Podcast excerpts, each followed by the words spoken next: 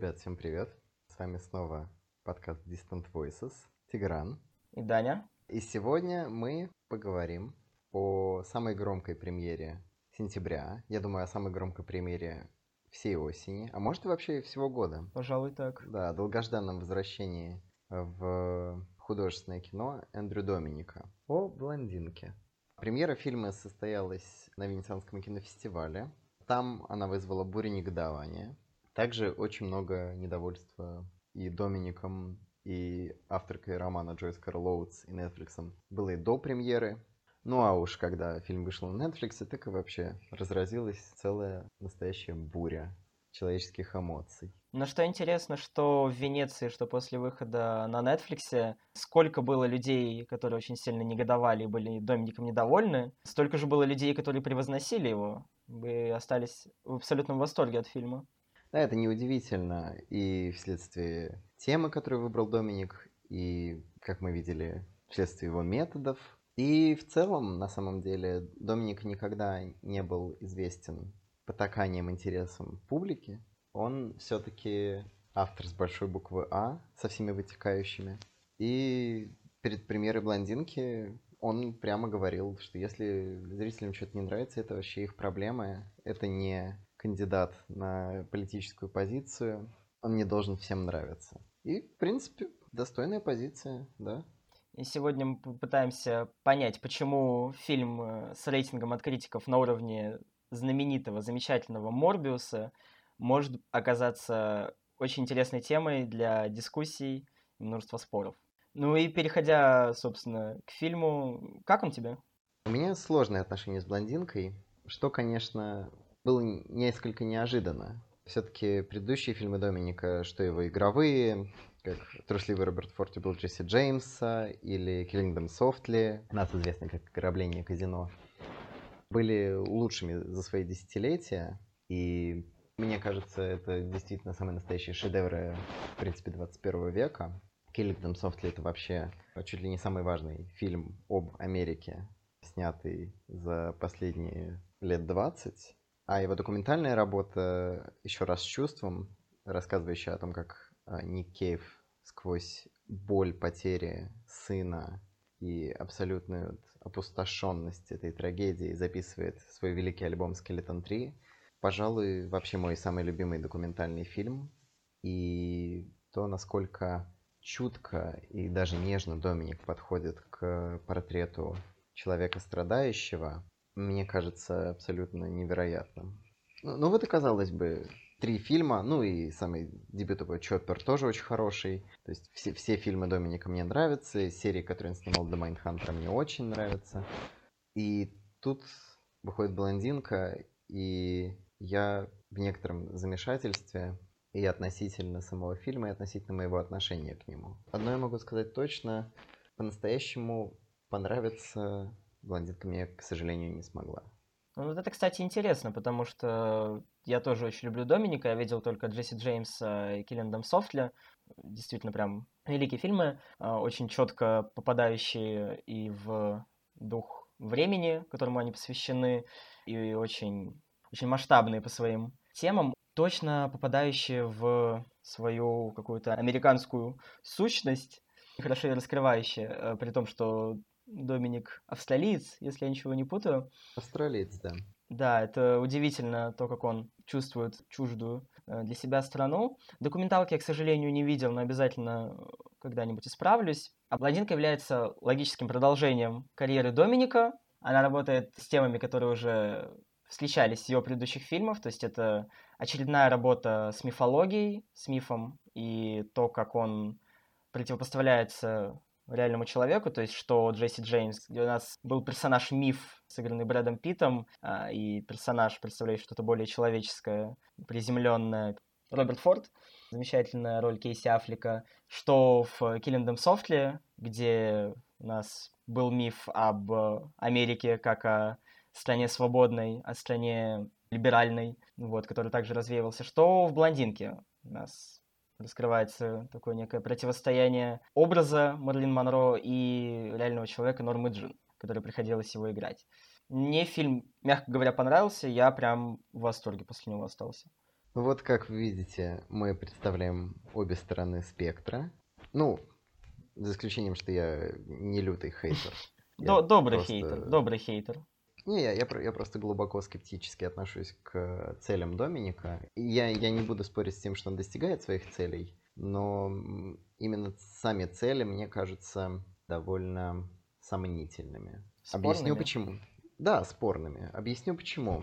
Вот ты говоришь, что Доминик здесь работает с образом Мерлин Монро и с тем, как этот образ соотносится с реальным человеком, скрывающимся за ним, а именно с Нормой Джин.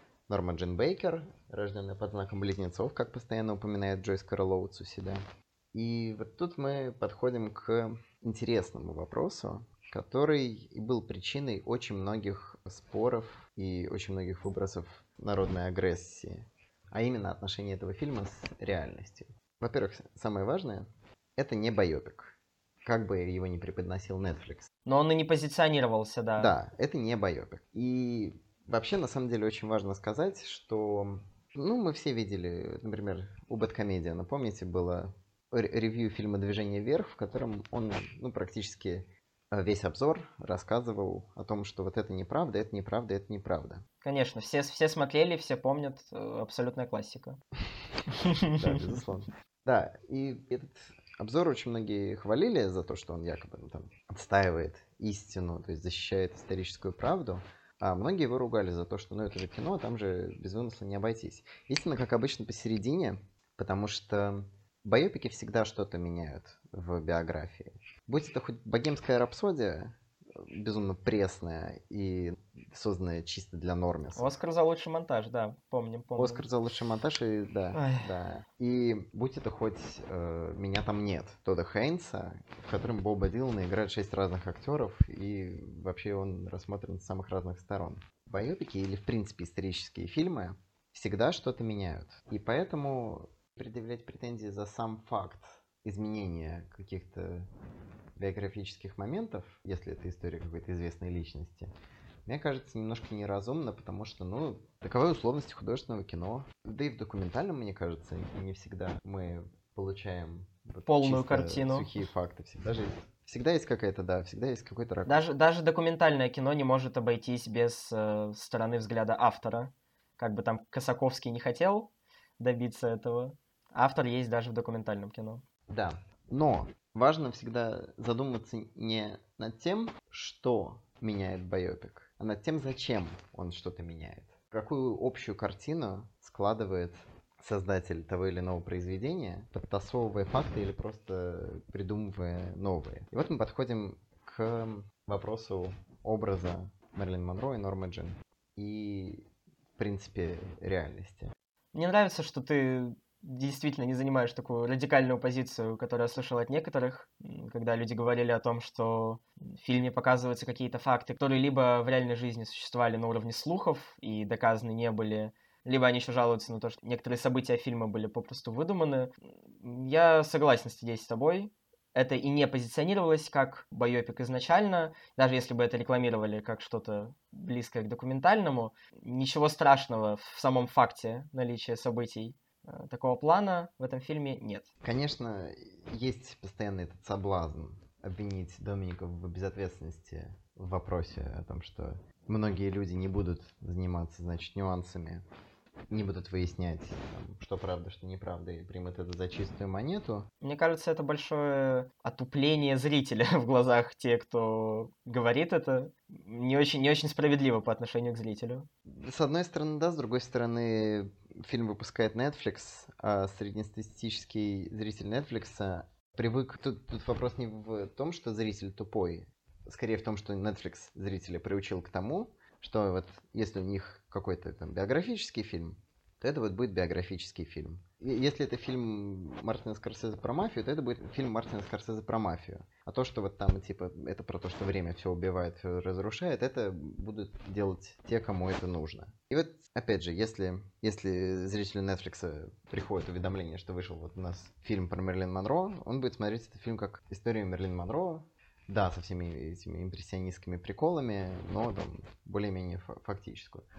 Но это не, далеко не самая интересная тема для обсуждения в контексте блондинки, хотя тоже очень важная.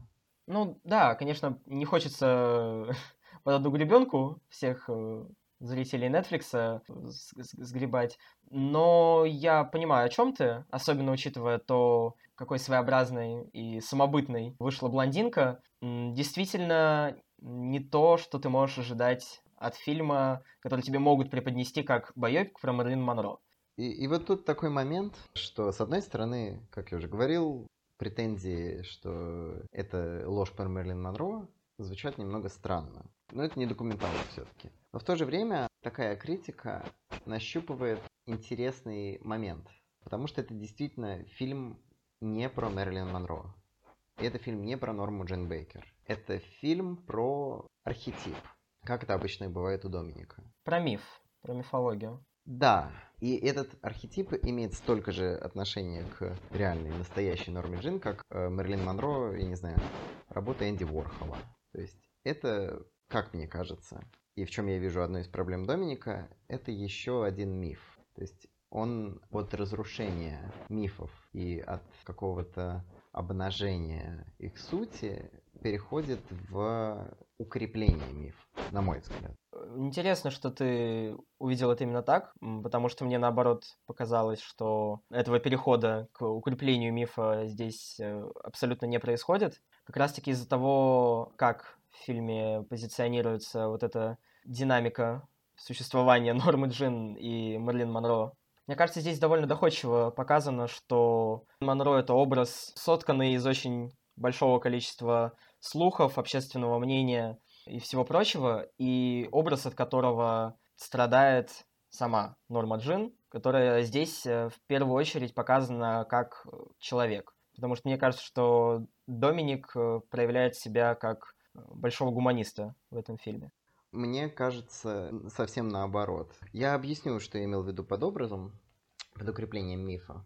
Восприятие Мерлин Монро исключительно как вот этой роскошной женщины, живущей роскошной жизнью, уже давно не является тем чистым, которое Доминик пытается как будто разрушить. То есть сам феномен абьюза в ее жизни, сам феномен, что она вот эта несчастная, униженная, постоянно просто забитая в угол девочка. Блондинка в беде. Блондинка в беде, да. Он уже давно у людей спаян с ее образом. И дело даже не только в Монро, дело в принципе в подходе к женщинам в Голливуде. То есть ты говоришь, что Доминик проявляет себя большим гуманистом, но мне кажется, что самой главной проблемой фильма является его методология. Мне кажется, Доминик намного более энергичен в своей ненависти к Голливуду и к Америке, к миру мужчин, чем в какой-то любви, человеческом сочувствии к Норме Джин, которая у него просто девочка, которую научили быть куклой, и для которой единственной целью жизни является просто увидеть своего отца, или как она говорит, черт знает сколько раз в фильме, Дэдди. Предлагаем вам замечательную игру пить шот каждый раз, когда в блондинке произносится Дэдди. Спойлер, вы сопьетесь минуте на 15 Да-да-да, там как раз песня будет. Ну, вообще, вот это ее постоянное повторение Дэдди, оно как раз и наталкивает очень сильно на сравнение с куклой. Потому что, ну, мы привыкли к тому, что когда девочки играют в дочки матери, у них кукла, которая говорит «мама-мама», а тут вот такая кукла, которая говорит «дэдди-дэдди». И вот как раз по части показа абсолютного ужаса окружающего Норму Джин, бедную, вот этих орущих журналистов, вот этих мужиков, которые пялятся только на ее зад, вот этих мужей-абьюзеров или продюсеров-насильников. Это у Доминика работает, потому что нарисовано яркими, но очень мрачными штрихами, и это все работает. Но мне кажется, Норме Джин у него уделено очень мало какого-то внимания, то есть она нужна скорее как такая жертва на заклание. Она просто девочка, которая попала в страшный мир, где все, что ей нужно, это папочка. И да, она пару раз говорит, что там Чехова любит, значит, Достоевского любит, но на этом как-то очеловечение ее и заканчивается, если не вспоминать об эмбрионах. Об эмбрионах мы, наверное, сегодня еще вспомним как-нибудь.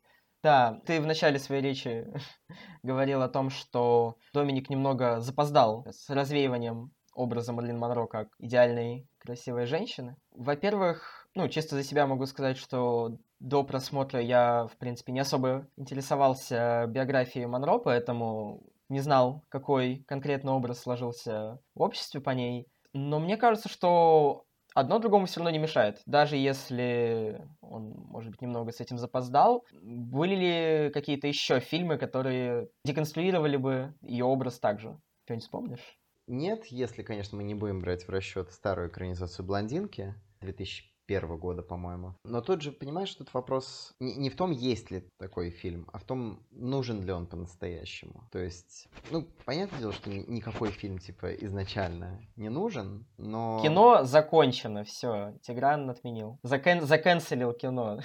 Да, я, я, я главный канцелер. Я заканцелил кино, в принципе, да. Но тут вопрос именно в том, что фильм, который был бы такой вот деконструкцией Монро, мог бы быть только экранизацией Джойс Кэрол Оутс. Соответственно, мы после 2001 года ждали как раз Доминика.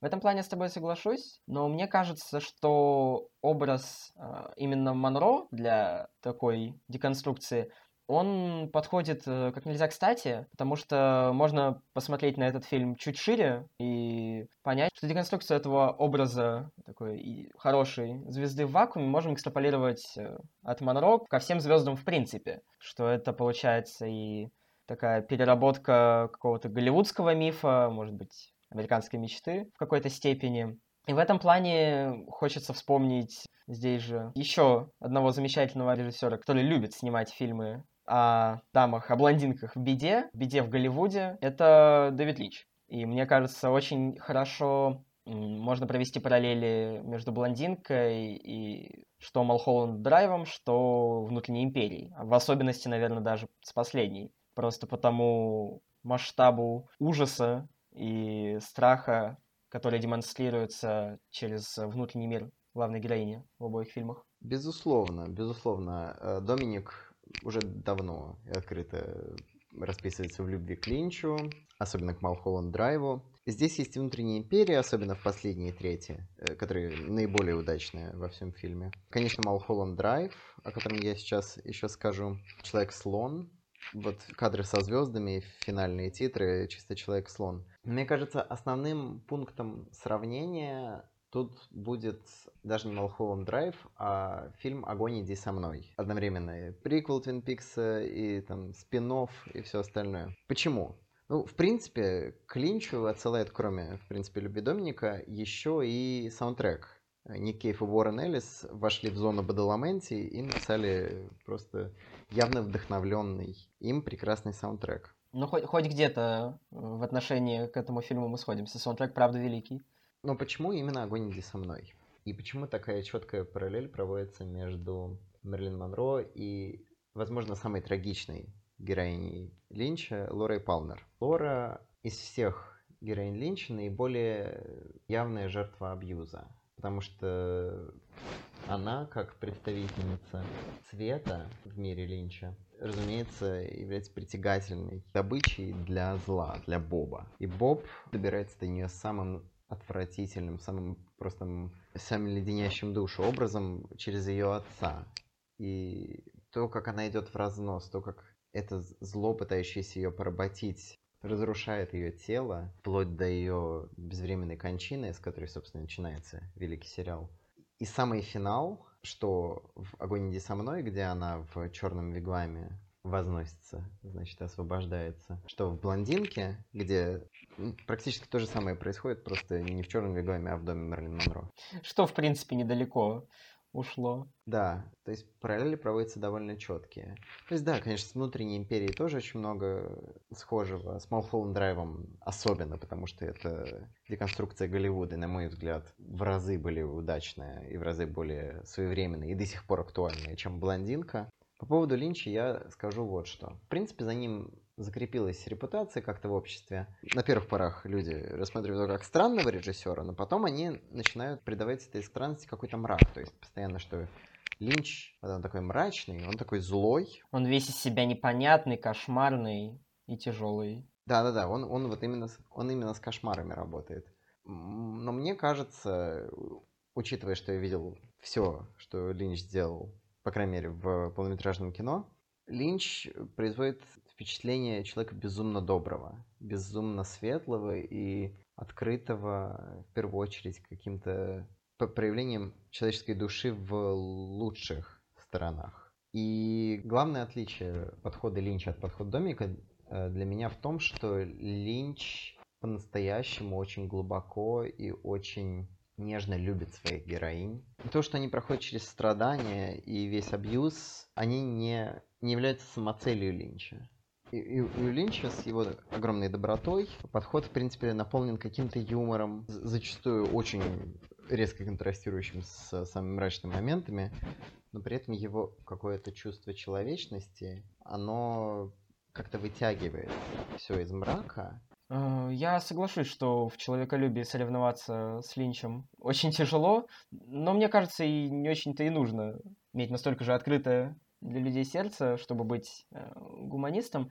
Я, я, пожалуй, соглашусь, что для Доминика Мерлин Монро выступает больше как инструмент в этой истории, но при этом Норма Джин не перестает от этого быть человеком э, в его фильме, и мне кажется, он нашел очень хороший, очень здоровский баланс э, в этом плане. Как раз-таки четкое разделение э, реального человека от э, образа, через который Доминик и показывает э, то, что ми- мифологизация живых людей — это отвратительно. И как я уже говорил, это касается, этот поинт касается не только Монро, но и распространяется на остальных э, известных личностей, которые могут попасть в ту же самую ловушку, в ту же самую яму. Да, поинт вообще отличный. Поинт, поинт прекрасный у Доминика. Но вопрос в том, что этот поинт несколько смазывается тем, что, во-первых, как я уже говорил, Норма Джин как человек определяется только тем, что, она, что, что ей нужен папочка, и мужчина это воспринимает в сексуальном ключе, а буквально по Фрейду нужен реально отец. И вот для меня проблема, что больше-то у нее никаких отличительных черт и нет. Просто вот сломанная девочка, которой нужен папа. Поэтому я не могу сказать, что она полностью является человеком. И во-вторых, то, что отличает ее, например, от героини Линча, даже от Лоры Палмер, Норма Джин абсолютно пассивна. Вот, вот в чем разница. Страдания героини Линча происходит из-за каких-то их ошибок, или они хотя бы делают шаг навстречу страшному внешнему миру. Норму Джин в него просто вкидывают, и, как в одной из лучших сцен фильма, ее просто несут по этому миру, как по отелю, в номер президенту Кеннеди. Э- Это лишает ее человечности. Ну вот э, про Дэдди ты опять вспомнил. Мне кажется, что это тоже часть именно образа э, Монро, какая-то попытка э, рационализировать и сделать ее проблемы более понятными, более простыми, но это скорее показывается со стороны взгляда общественности, а не со стороны самого Доминика. Потому что мне показалось именно так, как, как и остальные события фильма, в том числе и особенно те события, которые были либо придуманы специально для фильма, либо существовали в качестве слухов. Фильм очень хорошо демонстрирует именно общественный взгляд на Монро и на Норму Джин, соответственно. А про пассивность Нормы Джин, да, большую часть фильма это так, но, тем не менее, она принимает решение втянуться э, в этот образ Мерлин, она соглашается с тем, что она хочет его поддерживать, а когда становится слишком поздно, у нее попросту нет никаких сил для того, чтобы выйти из этого. Мне кажется, что это как раз-таки очень реалистичная, очень близкая к реальным людям ситуация, позиция. Вот ты говоришь по поводу того, что это не позиция Доминика, это он показывает общественное мнение, и, конечно, это метод любопытный, но в этом методе есть свои проблемы. Если смотреть просто на сцены из фильма отдельные, то они будут заметны. Например, сцены, где во время спора с одним из своих мужчин Норма Джин в камеру говорит, какое тебе дело до моей жизни, куда ты лезешь в мою жизнь. Слом четвертой стены, это э, как, как будто она говорит а-та-та зрителю, но come on, Эндрю, ты сам этот фильм снимаешь. My brother in Christ, you're making the film. И легендарная сцена уже с эм, ублажение президента Кеннеди, когда камера отъезжает, и закадровый голос э, Аны де Армас говорит, что вот я еще одну роль играю, и нам показывают, как будто зрители в кинотеатре на это смотрят. И опять же, с одной стороны, я, я понимаю, что у Доминика благие намерения показать, что это все вот это гадости, это все плохо, эксплуатация.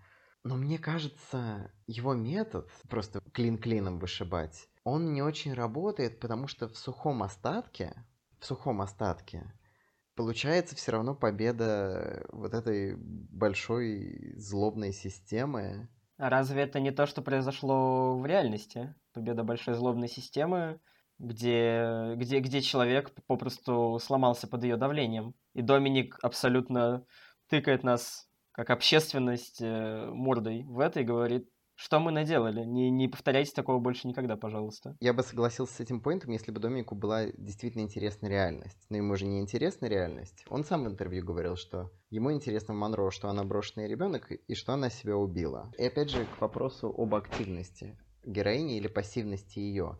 То есть Доминика интересует, почему Мерлин Монро убила себя. Лично у меня во время просмотра «Блондинки» был скорее вопрос, почему она не убила себя через полчаса после начала фильма не было абсолютно никакого контраста между, между какими-то моментами силы и моментами слабости. Единственное отдушенный у нее вот был ее минаж Атруа с э, Чаплином младшим, Робинсоном младшим. Ничего особо хорошего в ее жизни-то и не было. То есть даже условно спокойный брак с э, Артуром Миллером тоже не был никаким особо приятным, потому что там был говорящий эмбрион. Об эмбрионах мы обязательно поговорим.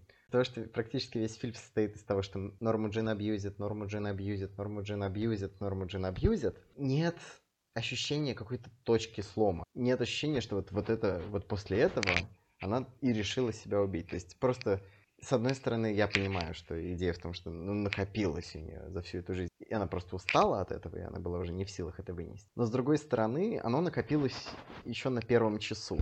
Ну, Доминик э, сгущает краски в этом плане, то есть действительно каких-то положительных, позитивных моментов для э, Нормы Джин в фильме по минимуму, но мне показалось, что динамика есть, э, что это абсолютный снежный ком, у, у которого нет точки остановки, но который катится с горы, становится все больше и больше, и все сильнее при этом разгоняется. Что чем дальше по хронометражу мы идем, тем мрачнее и больнее все события для Монро, э, ну и, соответственно, для зрителя. Я не знаю, у меня возникло это чувство, что чем дальше, тем тяжелее было смотреть. Для меня наоборот. Для меня, то есть, от первого изнасилования, значит, главой студии до насилия со стороны Джона Ф. Кеннеди, еще одно насилие, но просто с Кеннеди, как известно, история повторяется дважды. Первый раз как трагедия, другой как фарс. И в сцене с Кенди было еще и смешно, потому что Доминик решил наконец-то юморнуть и вставил чисто гэг из головы пистолета, где, значит, О, когда боже, у Кеннеди, да. значит, встает его член, поднимается ракета на телеке, а, а когда, когда президент, значит, разрешается, летающая тарелка влетает в здание. Ну, то есть, очень странный гэг, и из-за этого создается абсолютная тональная какая-то мясорубка. С одной стороны, я понимаю, что это было целью, но с другой стороны, там еще очень важно, что в это время Кеннеди говорит по телефону, насколько я понимаю, Артлей несовершеннолетний. Но, но, тут как раз вопрос в том, что последняя треть фильма, даже несмотря на несколько саркастический тон, который я сейчас использую в ее описании, она все равно была лучшей. Она же была и самой мрачной. Абсолютно беспомощной и подавленной. Да, да, она была лучшей в рамках этого фильма. Это все еще не делает ее хорошей в твоих глазах.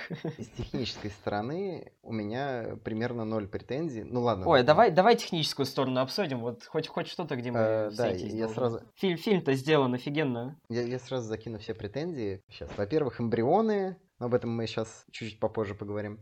Во-вторых, я понимаю, зачем это было сделано на момент, когда камера прямо под лицом Бобика Навали, пока он поднимается в гневе по лестнице, чтобы вписать леща э, Норме Джин, был скорее смешным, чем напряженным. Ну, кому как, кому как. Мне, мне очень вкатило. Хоть, как, хоть какая-то динамика там прям появилась в движениях камеры.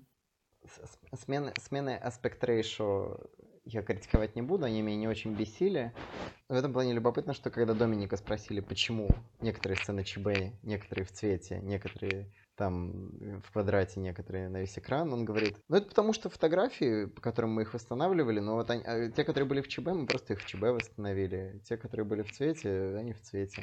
Я сейчас это не придумываю, если честно.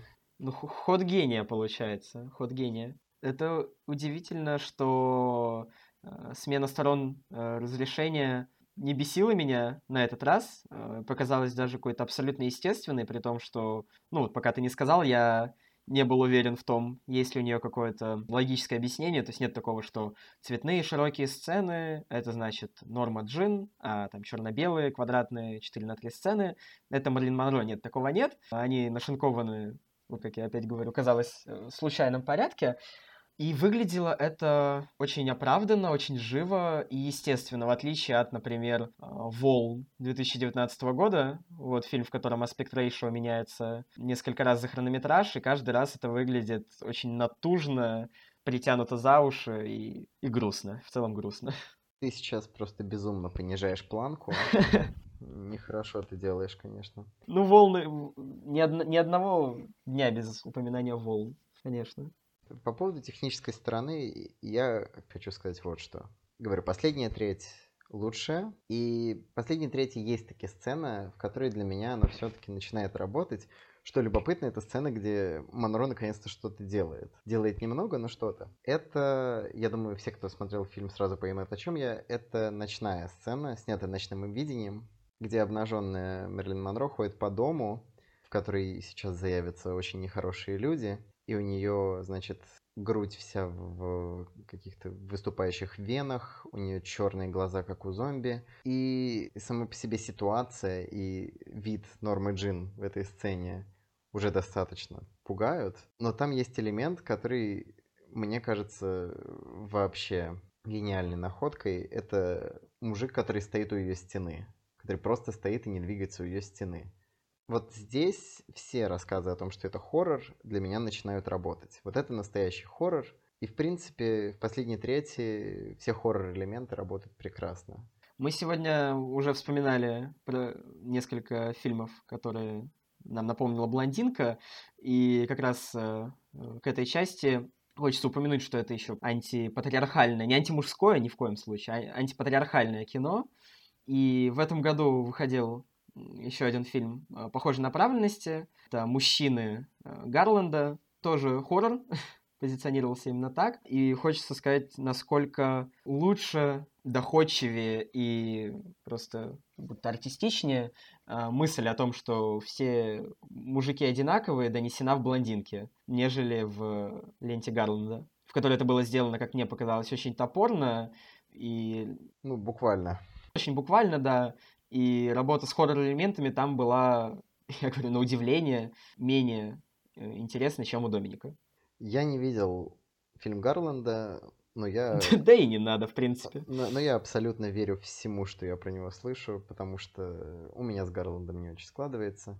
К слову о фильмах, которые напоминают «Блондинка», конечно, нельзя не упомянуть прошлогодний фильм Пабло Лараина «Спенсер». Спенсер. Спенсер. Спенсер. Спенсер. Спенсер тоже посвященный светловолосой женщине в беде, в какой-то ловушке. И тоже мифологическая, тоже мифологическая история, которая, мне кажется, попала в те же ловушки, в которые через год попала и блондинка. В плане, как я уже говорил, э, просто укрепления мифа. Потому что даже несмотря на то, что Лорейн намного более чуток к принцессе Диане, чем Доминик к какой бы то ни был норме Джин, даже несмотря на то, что он дает ей какой-то хэппи-энд, даже несмотря на то, что света и какой-то активности в ней больше, его изначальная позиция все равно закрепляет за ней роль, которая уже давно ей отведена. И точно так же, как принцесса Диана, бывшая, значит, бедной, попавшей в ловушку женщиной и мученицей, у Лорейна остается мученицей,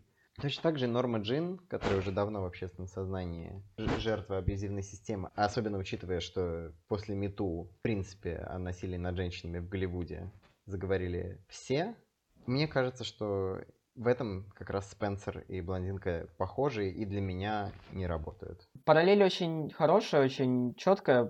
Даже можно сказать, что Блондинка закрывает трилогию Лорейна с э, Джеки и Спенсер. Кстати говоря, фан-факт, в Джеке э, президента Кеннеди играет тот же актер, что и в «Блондинке». У человека очень, у человека очень хорошая стабильная карьера. Киновселенная сильных женщин, получается. Но при этом Лоррейн, мне кажется, работал с образом Дианы куда более топорно, чем это делал Доминик и он гораздо меньше работал именно с ее мифом. Здесь я соглашусь, что в Спенсер миф о Диане просто закрепляется, и ни- ни- ничего с ним, в принципе, не меняется. После этого фильма в отличие, опять же, от Доминика, ну, мы уже сейчас э, просто начнем кругами ходить по поинтам, которые мы уже проговаривали. Вообще, на самом деле, в фильме очень не хватает одного момента, который был в книге. Момента в какой-то мере даже смысла образующего и очень важного для понимания в целом всей истории Нормы Джин и Мерлин. Это эпизод, а точнее серия эпизодов, связанные с э, периодом жизни Нормы Джин между э, детским домом и Голливудом. И в этом периоде присутствует ее первый муж. В принципе, мальчишечка еще, хоть старше ее, по-моему, на 6 лет. Ну, такой, значит, пацан, с которым у них, значит, все, вот этот первый там страстный секс, и Значит, Мерлин начинает себя познавать как женщину. И мальчик, поскольку вырос в Америке начала 20 века, очень-очень хорни, и из-за этого у него появляется желание иметь, значит, при себе крайне сексуальные, такие пикантные фотографии своей молодой красивой женушки. К этому его подталкивает в том числе и то, что его коллеги на заводе постоянно хвастаются втихую своими, значит, женушками. И вот он хочет им соответствовать. И Норме Джин это поначалу очень не нравится, она чувствует постоянное отторжение, очень ей противно, но поскольку а, муженек очень так давит на нее и... Ну, собственник такой прям. Очередной мужик, который использовал Норму Джин. Да, крайне настойчивый молодой человек, который убеждает ее в том, что это то, что нужно, и, и вообще она должна быть уберсексуальной, она в, какой, в конечном итоге все-таки поддается этому через себя. И потом, когда ее муж как раз уезжает на фронт, а она остается, значит, идет работать на завод, там ее, значит, выцепляют, и она начинает сниматься в пинапах. Но съемка в пинапах уже выходит за рамки дозволенного ее мужем, потому что ну, для, для мужа там раздеваться и позировать для всяких фотографий, где она полуголая и в эротических позах это нормально, а вот пинапы это уже плохо, и, собственно, это и становится причиной развода. И, ну, и это очень важно для того, чтобы понять, откуда вообще у Нормы Джин такое понимание, что ей нужно быть вот той самой Мерлин Монро, которую должны все хотеть. Ну, это, кстати, удивительно, насколько это, правда, важный критический момент для понимания ее персонажа, для всей, наверное, истории. И удивительно то, что его попросту нет в фильме, потому что нет э, в целом ни первого мужа, ни какого-то промежуточного этапа между очень сжатым, очень скомканным детством и уже становлением в Голливуде. Это очень странно. Зато достаточно времени уделили второму и третьему мужу Нормы Джин. Как тебе, кстати, были эти сцены? Я слышал, что многие жалуются на то, что они выбиваются как-то из общего тона и как будто взяты из обычных таких скучных байопиков. Отчасти я соглашусь, но я бы не сказал, что они именно выбиваются из общего тона, просто они работают в структуре фильма, которая вот постепенно-постепенно нас ведет к уже шизоидному третьему акту. Но поскольку они исключительно в этом плане функциональны, и там, кроме продолжения абьюза и постоянного повторения слова «дэдди», ничего действительно важного и нового как будто не открывается. Я прекрасно понимаю, зачем эти сцены нужны, но все-таки смотрятся они действительно несколько пресно. Даже несмотря на то, что очень красиво сняты. Хорошо, потому что мне как раз-таки показалось, что да, это такая небольшая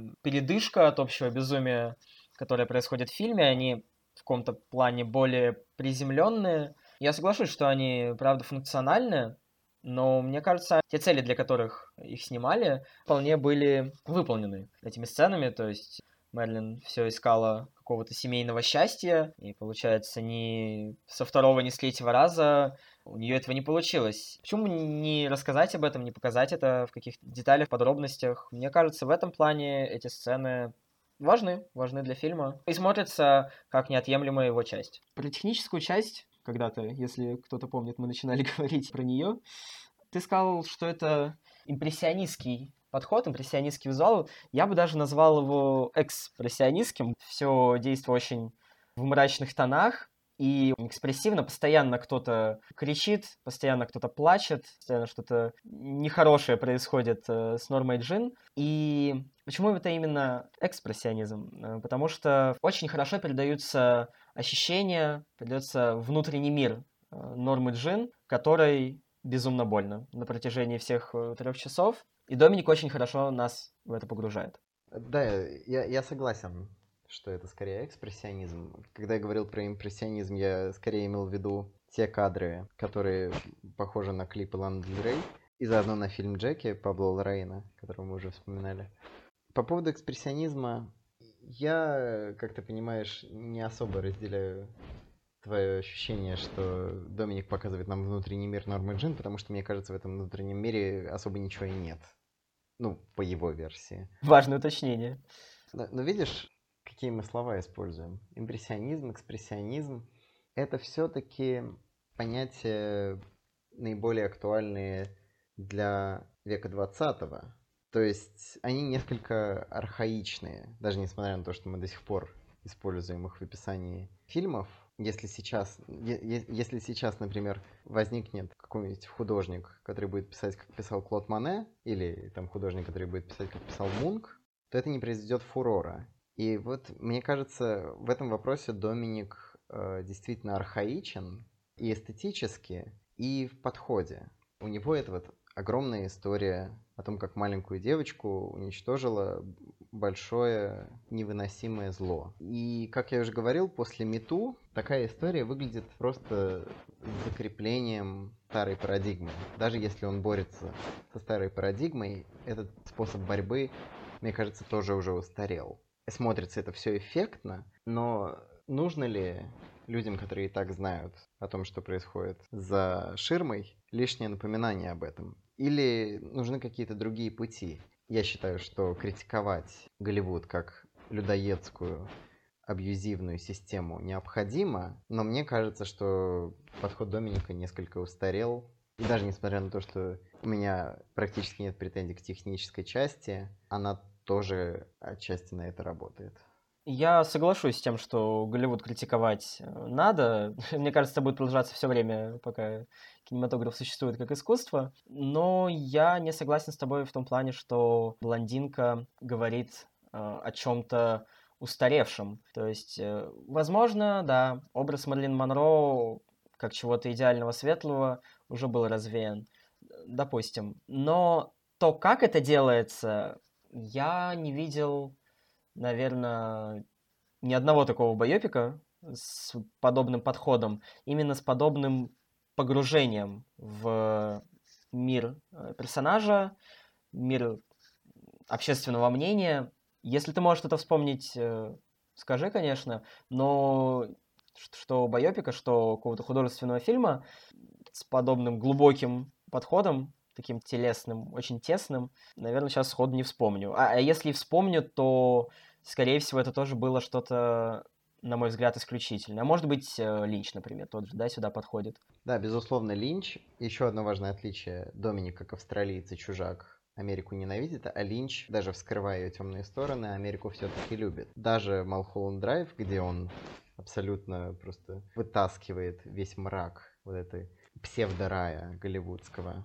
Или «Синий бархат». Линч все-таки подходит к ним с большим участием. Почему я говорю про архаичность подхода Доминика в отношении Голливуда? Потому что вот такой прямой удар по врагу одновременно наносит вред и главной героине. Огромным кулаком Доминик бьет в морду Голливуду, но по касательной он задевает и Норму Джин, и она тоже летит на землю даже несмотря на то, что он дает ей какое-то освобождение. В то время как Линч работает изнутри, разбирает все это изнутри и более тонко и более интересно оперирует внутри системы, какой бы гнилой она ни была, и достает действительно невероятные вещи. Возможно, именно если мы говорим о блондинке, то да, у Линча э, такая критика Голливуда, все-таки с любовью к нему, она куда тоньше, куда менее прямолинейна. Однако мне кажется, что эта тонкость есть э, и в других фильмах Доминика. Опять же, э, Джесси Джеймс, по мне, так очень чуткое кино в этом плане. И я абсолютно согласен в том, что у Доминика и Линча противоположные подходы, э, противоположные отношения к, к США. Вот, Доминик действительно жестче, но при этом он все еще очень хорошо понимает всю внутреннюю кухню э, страны, о которой он снимает. И от этого его фильмы на эту тему выглядят э, искренними в этой своей ненависти, какое-то непринятие да, я не, я не буду спорить с тем, что это ненависть искренняя, и любые эмоции Доминика искренние. Я не подозреваю его в фиге в кармане. Э, Доминик, безусловно, разбирается в вопросе, и предыдущие его фильмы, как я уже говорил, мне безумно нравятся. Но взять, например, Killing Them Softly. Казалось бы, фильм, который явно ненавидит Штаты. Фильм, который... Который говорит о том, что это даже не страна, а бизнес. Так что гони мои деньги. Но тут наталкиваемся на очень важный момент – момент тоже очень конфликтный в связи с блондинкой. До этого все главные герои Доминика, да и второстепенные практически все, были мужчины. А тут у него в центре появляется женщина. И вопрос в том, что в Killing Them Softly он бьет по морде Америки, и по морде получают преступники, бандиты. То есть вместе с, вместе с этой гнилой системой летит на землю каждый, кто в ней участвовал. Там нет никаких полицейских, там нет никаких простых гражданских, там все бандиты. Или в его дебютном фильме по морде получает именно главный герой Чоппер, и он же летит, значит, тартарары. Джесси Джеймси по морде не получает никто, потому что Доминик действительно более лиричный и более чуткий в нем. Делает настоящую поэзию. Но Роберт Форд, мне кажется, получает в какой-то степени, не, не, не получив какого-то достойного финала. Даже Роберт Форд, который в названии вынесен как трусливый, получает от Доминика некоторое участие. То есть он, как Иуда, получает и плевки, но в то же время Доминик к нему очень чуток. Но Джесси Джеймс все-таки был снят до того, как Доминик уже по-настоящему понял, что такое Америка, что такое Голливуд, еще до того, как ему, значит, зарубили прокат, до того, как он столкнулся примерно со всем дерьмом, которое на него вылили, за то, что он и чужак, и слишком глобально мыслит и все остальное. Мне кажется, что от фильма к фильму как раз у него и росла ненависть к всей сути штатов. И в «Блондинке» она вот достигла пика. Действительно хорошее замечание. Но опять же, я говорю, мне кажется, что да, основная цель, ну, ты сам это уже сказал, да, что основная цель удара и ненависти Доминика блондинки это Америка, ну, даже, наверное, просто общественность. Опять же, мне не кажется, что от этого больше страданий получает э, Монро, именно ее образ. Да, и я начал говорить, что там везде были мужчины, а тут женщина. И это очень важный момент, хотя бы потому, что Доминик снимает фильм о том, как в Голливуде относятся к женщинам. В- вопрос в том, что Доминик все-таки в отличие от того же Линча, Доминик выраженно маскулинен. И даже в своей симпатии к Мерлин Монро, Норме Джин, к условной главной героине, во-первых, мне кажется, что этой симпатии там не очень много, потому что все занимает ненависть к Голливуду, но это другой вопрос. Даже в этой симпатии он остается мужчиной, или, если сказать грубее, мужиком. Тут, опять же, ты очень правильно сказал, что Доминик очень хорошо понимает эту систему, очень хорошо понимает все ее механизмы изнутри. Но мне кажется, что Доминик намного лучше понимает Голливуд и мир мужчин, чем вот эту одну несчастную женщину э, Норму Джин. И мне кажется, именно поэтому он куда больше сил направляет именно на мир мужчин, потому что ему он знает, что сказать. А с Нормой Джин немножко не знает, что делать, и вот именно поэтому, мне кажется, и есть такое недовольство, потому что даже благие намерения сострадать несчастной женщине у Доминика проходят вот через его так называемый male gaze. Male gaze здесь... Male gaze, мне кажется, у Доминика... Я думаю, меня все закидают камнями за то, как вольно я использую терминологию, но все же. Я прям сейчас тебя заканцелю за это, конечно. Подожди, да, да. Подожди меня канцелить. Сначала... Подожди, подожди, дай подкаст записать. Мейл Гейс здесь не в том, что он там рассматривает ее фигуру исключительно как кусок мяса. Да, то есть не в прямой его объективации, а в том, что он, он рассказывает женскую историю все равно с мужских позиций. Но тем не менее, все равно, все равно Норма Джин остается в центре повествования всегда. Ну да, нет, э, Норма Джин остается в центре повествования, но это все еще мужская история. То есть это мужская история про женщину.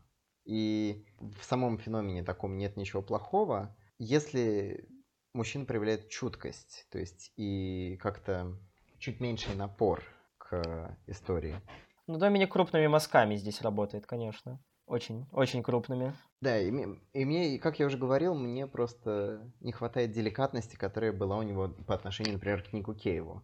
Ну, ну там я понимаю, Ник Кейв его друг все-таки, а Норма Джин, ну, Норма Джин, Мерлин Монро, вот она играла в фильме «Джентльмены предпочитают блондинок», а он про разряженных шлюх. В принципе, слишком много чуткости тут не нужно. Важное уточнение, это не мнение Тиграна, это что-то, что Доминик высказывал в одном из интервью. Мало ли. Мало ли. И да, я ни в коем случае не обвиняю Доминика в ненависти к э, реальной норме Джин Бейкер или Мерлин Монро. Я просто упоминаю, что вот такой нюанс в ее восприятии есть. Здесь действительно звучит сомнительно.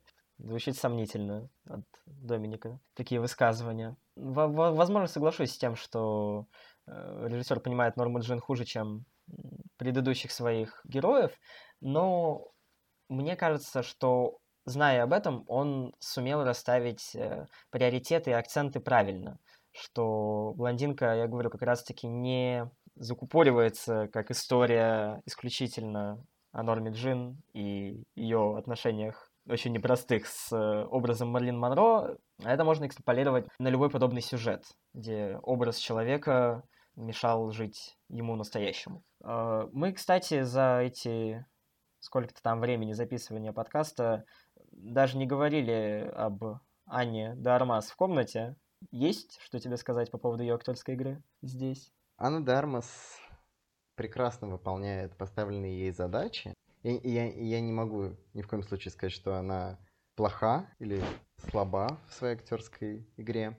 Но актер это все-таки в первую очередь инструмент в руках режиссера. Особенно, когда мы говорим о Доминике. Безусловно. И как вы уже могли понять, позиции Доминика мне не очень нравятся, поэтому я не могу сказать, что мне очень сильно понравилась работа Де Армас. Это очень качественная работа, но, но мне она не очень близка. Ну вот даже здесь мы с тобой расходимся, блин, потому что, как и от всего остального фильма, от, от главной роли я остался в абсолютном восторге. По мне, так это, возможно, моя новая любимая роль современности. За последние лет 10, наверное, точно, с 2019 года, привет, Флоренс Пью из «Солнцестояния», э, другая светловолосая девочка, которая полфильма страдала и полфильма кричала. То, что здесь э, Аня выдает, просто невероятно, как по мне. Даже вне контекста того, насколько это именно попадание в образ э, реально существующей Нормы Джин. Ну, в общем, да, я под большим впечатлением остался от этой роли. Ну, кстати, про Анна де Армас это не добавляет поинтов, не убавляет поинтов от фильма. Это просто очень забавный, так сказать, элемент общей ситуации вокруг него.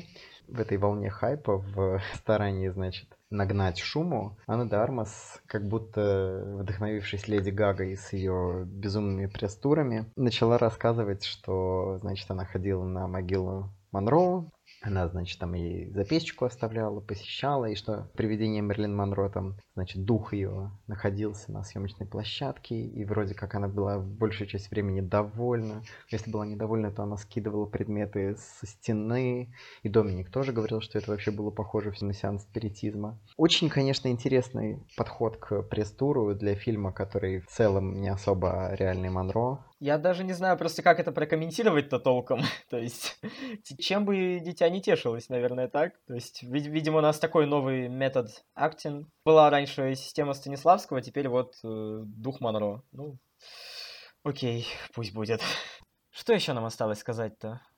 Неужто про эмбрионы? Как известно, блин, мама меня убьет. Если что мне, блин, в этом фильме запомнилось как э, не очень работающий, э, немного кринжовый момент, то это, конечно, сцена, когда Нормаджин ведет диалог э, со своим неродившимся ребенком, с плодом, о том, как э, не нужно ни в коем случае избавляться от него, не нужно его убивать. И оно в какой-то степени даже логично. Я понимаю, зачем это было сделано. То, чтобы показать ее одну из главных целей в жизни, это стать матерью хорошей. То, что не получилось у ее собственной матери. Но делать это настолько крупными мазками и настолько топорными методами мне показалось скорее смешным. Если это то, чего Доминик добивался такой реакции, то удалось. Но что-то мне подсказывает, что не на этот раз. Наверное, это самый такой нелюбимый мой момент фильма, который показался мне чем-то скорее кринжовым. Вот. При том, что в какой-то степени в рамках всего фильма он не выбивается. Не выбивается из общей картины. Мы так долго откладывали разговор, разговор про эмбрионы, просто ради того, чтобы я погундел. На самом деле, да, я просто хотел, чтобы ты хоть за что-то поругал блондинку, потому что мне действительно нечего особо сказать про эмбрионов. Ну да, я понимаю, зачем это нужно, но come on. Но, но не, не так уж и нужно это было, именно в такой форме. Ну да, то есть эмбрион это, опять же, это симптом большей проблемы. Но об, обо всех проблемах, которые я вижу в фильме, и обо всех преимуществах, которые видит в фильме Дани, мы уже поговорили. Поэтому в целом пора закругляться. Что, что ты можешь сказать напоследок? Какая-нибудь последняя мысль такая яркая. Ну смотри, я, получается, вот под конец подкаста поругал фильм за что-то. Хочу, чтобы ты его чуть-чуть похвалил, что уже было с собой сделано, но давай еще раз.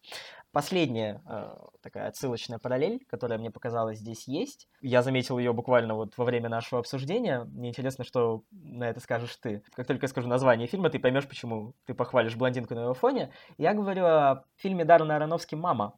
Не приходила ли тебе в голову такая параллель? Что тоже какая-то христианская тематика, тоже женщина, страдающая от патриархата в центре внимания, и она весь фильм постоянно мучается, плачет, и ей больно. Ну, знаешь, ты опять вот планку понижаешь безумно. Вот если бы в фильме Доминика была сцена, где в Мерлин Монро все кидали камни, и там было бы показано, что первый, кто кинул, он самый грешный, и там это была бы такая... В конце она на, на кресте висит.